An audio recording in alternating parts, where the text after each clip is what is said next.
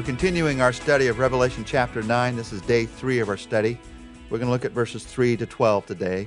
We're continuing our look at this fifth trumpet judgment, a judgment against mankind. And the picture gets very serious. The revelation gets very serious today. Let me read for you verses 3 to 6. And out of the smoke, locusts came down upon the earth and were given power, like that of scorpions of the earth. They were told not to harm the grass of the earth or any plant or tree but only those people who did not have the seal of God on their foreheads. They were not given power to kill them, but only to torture them for five months. And the agony they suffered was like that of the sting of a scorpion when it strikes a man. During these days, men will seek death, but will not find it. They will long to die, but death will elude them. Now, these are very serious pictures. Before I go on with verse 7, let me just answer a question I heard some asking about these verses. It says that only those who were given the seal will escape this judgment. And a few asked about this. Well, does that mean if if believers happen to be on the earth at this time and we're not one of those 144,000 Jewish believers that we're going to face this? Remember, when you interpret the scripture, it's vital to interpret unclear passages in the light of clear passages. And in the clarity of the New Testament, we know that we are all sealed by his spirit. So in these verses, we're either not here because of the rapture, which many people believe, and so we're not facing what's going on here. Or we have already been sealed because of the blood of Jesus Christ, and we're just not mentioned in chapter 8 or here in chapter 9. But the idea that, well, because it doesn't specifically mention if you're a Christian, this must mean I might have to face this. No, that's missing the clear, clear teaching of Scripture. You always interpret an unclear Scripture in light of a clear Scripture. And clearly, those who know Christ are sealed by the Holy Spirit of God. Now, with that in mind, hopefully taking that worry off the shelf, let's look at the reality of what's going on here. Because I don't want that personal worry to cause you and I to miss the terrible reality of what's happening. In verses 7 to 12, the locusts looked like horses prepared for battle.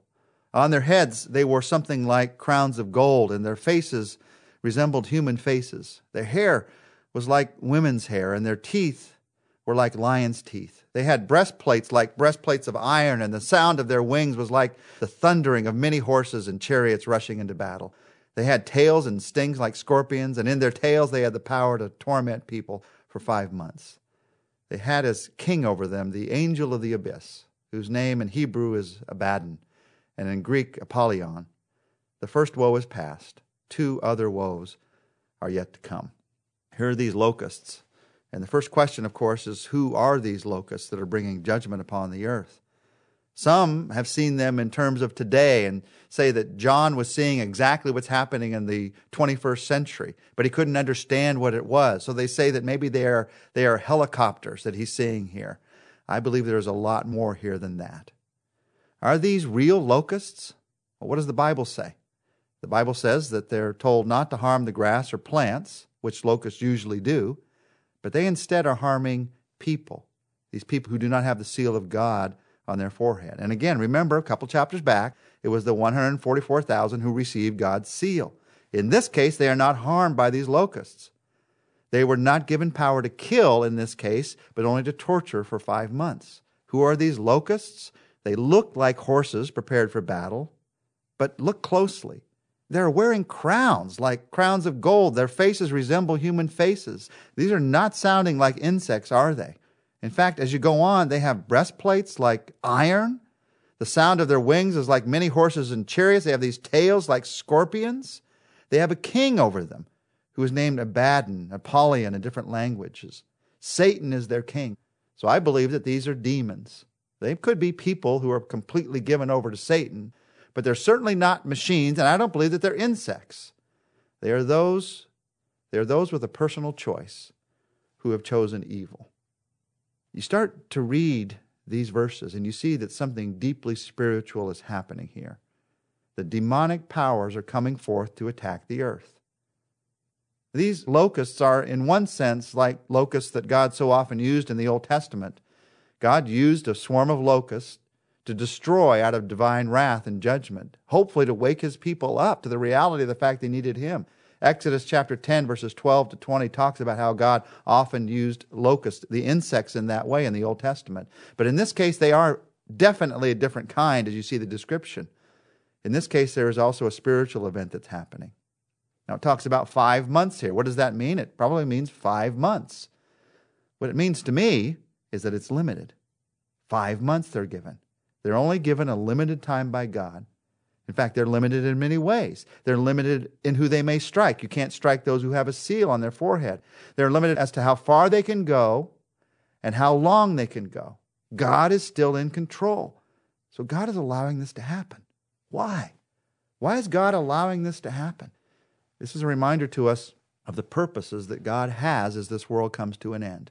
You need to be aware of these three purposes as you read through the book of Revelation. It causes everything to begin to make sense. What are God's purposes in this time of tribulation? There are three spiritual purposes. Number one, to unmask Satan. Number two, to judge sin. And number three, to invite salvation. When you understand those purposes, you can see what's happening. First, his purpose is to unmask Satan.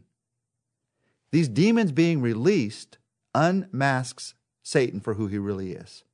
In one sense, God is letting Satan be who he is so that the world can see who he really is. The Bible tells us that now Satan often disguises himself, even to believers, as an angel of light. And so sometimes it's difficult to ascertain is that evil? Is that good? Unless you have God's Spirit within you. So unbelievers have a lot of questions. Even you and I, as believers, have questions sometimes. Did Satan tell me to do that? Did God put that thought in my mind? Where did that come from? Well, if it makes you feel guilty, obviously it's Satan every time. If it makes you feel fearful, obviously it's Satan every time. Satan, though, is tricky. He is scheming. But here in the end, God is going to let him have his way. When you have locusts flying through and destroying people who are ugly and scary in this kind of way, it's very clear very clear the kind of character that Satan has. That is one of God's purposes in these end time events. Unmask Satan. Let him be seen for who he really is. Now, why will Satan do this? Why will he destroy like this at the end of time? Because it's his character. It's his name. He is a destroyer, a Abaddon, Apollyon. And given the opportunity, he will destroy. People will see evil for what it really is. The purpose is to unmask Satan. It is also to judge sin. God is going to judge sin during this time. God is a holy God who cannot live in the presence of sin. And He wants to bring the world, He wants to bring all of us who are in the world into His presence. Before He can do that, sin has to be judged. If I come to Christ now, as we talked about yesterday, Jesus says, I've already passed through judgment into life. He has taken the judgment for me. I don't have to worry about that judgment anymore. That's why Jesus came to this earth to release us, to deliver us from this judgment. But if I don't depend on the judgment that come upon God in the person of Jesus Christ on that cross, then this is the judgment for sin that's going to be faced at the end of time. God's going to judge sin as he creates a new heaven and a new earth. And then there's a third purpose in this time of tribulation, and that is to invite salvation. Unmask Satan, judge sin, and invite salvation. When Satan really is unmasked, when you see sin clearly for what it is and this world begins to fall apart. Have you noticed how people get more interested in spiritual things when things start going bad in their lives? This is going to be a time at the end of time when people can see reality and there's going to be an interest in spiritual things. Many of us came to Christ when things started going bad in our lives. That's a habit of life. And God is going to allow these things to happen in the end so that everyone gets the fullest opportunity to come to Him to make a commitment to Him. You might picture it this way at the end of this world, as things come to a close, we are reading about these trumpet judgments and this growth of evil that's coming upon this world. And you see that clearly. But I want you to see just as clearly that there's also good things happening. There are the prayers of the saints being answered. God is working in answer to those prayers for justice. There are the 144,000 who are being sealed before God. There are people who are being won to Christ, I believe, even to the end. What is the good? The good is the people who are won to Christ. The encouraging thing about this is that God has a plan to rescue the world from this. As you read about the world falling apart here in the book of Revelation, it's easy to think, why should we even care about this world? Why should we even care, maybe even about the people in this world? God's going to judge as He wants to in the end. He'll bring to Him whoever He wants. Yet the Bible tells us clearly He has chosen to use you and I as instruments to carry the message of who He is. That's why this revelation was revealed, so the message can be carried. That's why the church of Christ needs to be the church of Christ in every age, no matter what's happening. There is this awesome need to let people know the good news so that when the bad news starts happening in their life, whether it's the great tribulation or it's the trials of their everyday life, they will know there is good news in Christ. Don't give up on sharing your faith. Don't let anything discourage you about sharing your faith. What if this is the last days? And what if God would take you early to go to be with Him in heaven, but some witness that you shared was remembered by some person who is facing a time like this? And the seed that you planted even years before is the thing that leads them to come to know Jesus Christ. I know oftentimes when you share a witness, you don't get the response you want in the moment, but it's good news. And everyone in this world deserves to hear the good news of Jesus Christ. The book of Revelation is, in one sense, the greatest encouragement to share our faith, to share the good news that I can imagine. Because in the end, it's going to be the only good news that I can hang on to. So as you pray today, just pray for someone that you know that needs to know this good news. Maybe a friend, maybe somebody in your family. Lord, help them to know the good news. Thank you, Jesus, for the good news that the end of the story is not judgment the end of the story is grace and promise and inheritance with you forever. But that end of the story only comes as I bow to you, as I worship you, as I accept the good news that you want to give. God, you've given us choice. And so I pray for my friend. Help him, help her to see the good news that's in Christ. Even through difficulties and struggles in their life, help them to see, God, that you have good news to give. In Jesus' name I pray. Amen.